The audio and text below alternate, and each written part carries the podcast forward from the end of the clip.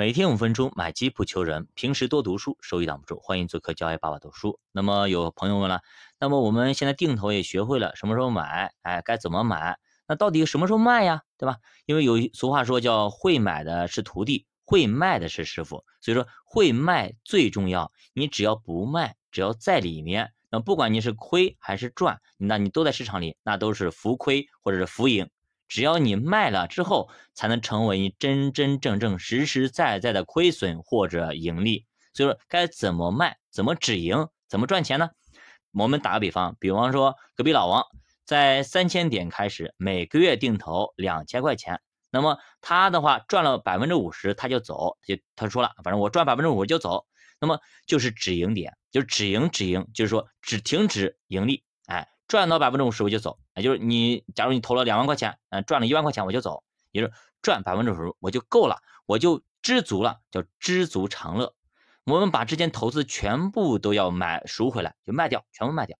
那么隔壁老王在不断定投，等到了他的止盈点，那么这个时候呢，可能股市已经涨到了4000点甚至4500点了。那这个时候呢，老王就全部都赎回到了这个点位上，你发现我好像已经赚了 50%， 好，我走，这个时候就走了。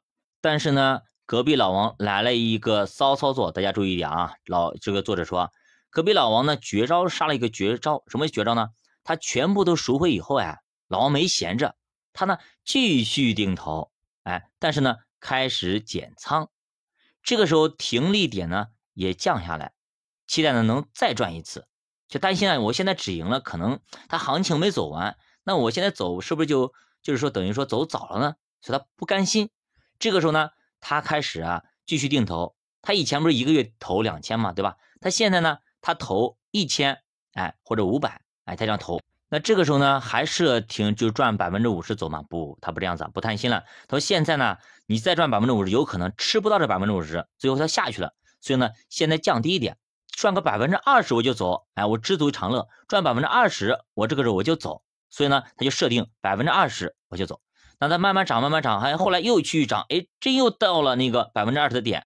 那这个时候股市继续涨，涨到了5000点左右的时候，他已经达到他的止盈点了，这个时候他就 20% 全部赎回。那赎回他走了吗？没有进股市吗？不是这样子的啊，他不是一个月投1000嘛，对吧？现在他再减半，再投，每个月投500，现在呢止盈点设的多少呢？再减半， 10%， 赚 10% 我就走。他觉得这个行情可能还没有走完，我还想再赚最后那么一点汤，喝点汤。其实这个时候我的性格我差不多得了，能做2轮差不多了就行了，我已经不，第3轮我基本不会去做。但是呢，隔壁老王呢，他觉得他自己非常牛逼，他又继续投。但是呢，事与愿违6000点没有上去所以说老王呢也没有等到第3次的止盈点。这个时候呢，开始股市暴跌。虽然说股市暴跌它跌的速度会快一点，但也不是说一下子就拉很低，对吧？它也有时间的。所以这个时候呢，虽然说股市跌，但是呢，老王的仓位并没有那么大，一个月才投500块钱，想想看，前面已经赚了那么多了，所以现在的钱基本上都是利润在投，而且呢比较少。所以说仓位决定你的心态，它仓位比较低，所以说它压力比较小。那如果是主播我个人我第3次就不参与了，即使我参与了，我是500投这个时候我可能要停一停，等一等，既然下雨了嘛，我到屋里去避，对吧？我到屋里去避一避，我等雨小了我再出来吧，对不对？这个时候虽然说我手里有把伞，但是呢我也不愿意站在雨里边，对吧？虽然它的雨淋不到我，对吧？但是我不舒服我站在雨里边，我去房间里面躲一躲不就好了吗？我不参与不就可以了吗？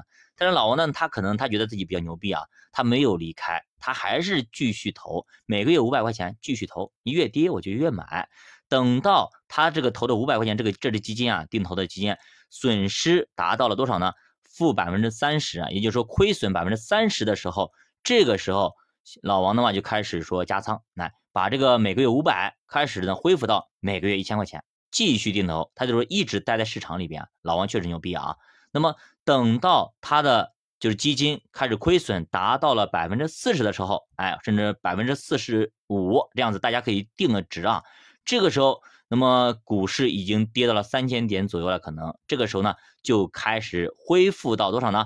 恢复到起初的2000块钱，就是再给它翻倍，加倍定投，恢复到每个月2000块钱。那么这个时候止盈点就从原来设定好的 10% 变成慢慢的变成 20%、40%。那现在基本上，如果这个时候已经恢复到了2000一个月的定投，那么我们的止盈点也要恢复到起初的50%啊，是这样子的，恢复到50%，这个时候我们胜算会更大一点。好，我们先把作者的他的观点说完，我再说我的观点啊。那作者说啊，那个老王呢，他只是个例子。如果呢你要保守一点，可以呢设定20%的止盈，哎，然后呢向下移10%甚至5%都可以。总之呢就是越往上投入越小，越往下投入越大。这样的优化组合下来，你根本就不用去管市场涨到哪儿了，那么你一路买就可以了啊。到了止盈点，你就直接止盈走人，然后呢再查询再买，就是买少一点嘛。这套方法算下来，其实你自己就做出一个分级基金的向上或向下的折算，在底部用了重仓，在顶部用了特别轻的轻仓。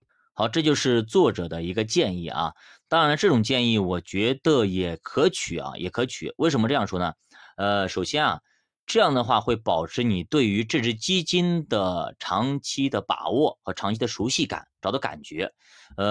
这样的话你就不至于说脱离市场。那我刚刚说的时候，如果第三轮我不做啊，有可能我这几个月不做，甚至半年一年不做，因为它一直在跌的嘛，你一直没跟它，那么可能你对它就比较生疏了。我打个比方说中概互联，为什么我在比较早的时候就开始用清仓慢慢的跟呢？就是这个道理。即使我交代一个方法啊，那么不一定说按照作者的方法，如果你觉得它已经就是跌势已经形成啊，这个时候呢你可以稍微再看一看。如果你特别担心说你手生了啊，比如经常不开车，可能就手生了，对吧？那这个时候呢，你就可以用一种方法，就最便宜的跟踪方法，10块钱啊，10块钱都可以定投啊。你这个时候就每个月投个10块钱，或者每个礼拜投个10块钱啊，每个礼拜投吧，因为这样的感觉会更舒服一点。那每个礼拜你就投10块钱，跟着它走，哎，跟着它走，跟到一定感觉的时候，你发现哎，好像差不多了，这个点位就开始进行一个加仓了，就开始定投金额就可以变大了啊，这样的话不至于说脱离市场，哎，没必要说死死傻傻的按照作者的观点啊。那当作者也说了嘛，你可以把金额变小，那最小呢可以设定到10块钱啊，所以说这是一种不错的方法，我个人觉得是这样子。那这样呢，你永远待在市场里，永远跟这个基金在一起，那么时间长了，你对它的了解就非常非常好，而且不会错过任何一次止盈点和加仓点啊，补仓点。所以说我们经常做投资啊，经常做一只基金，我们对它就特别熟悉，比任何一个人都熟悉。那这样的话你才能知道这只基金到底什么时候可以赚钱，什么时候呢它可能会下跌，我们就会心中有数。好的，教爸读书陪你一起慢慢变富。如果大家对投资感兴趣，可以点击主播头像关注我新米团，跟主播一起探讨投资智慧。再见。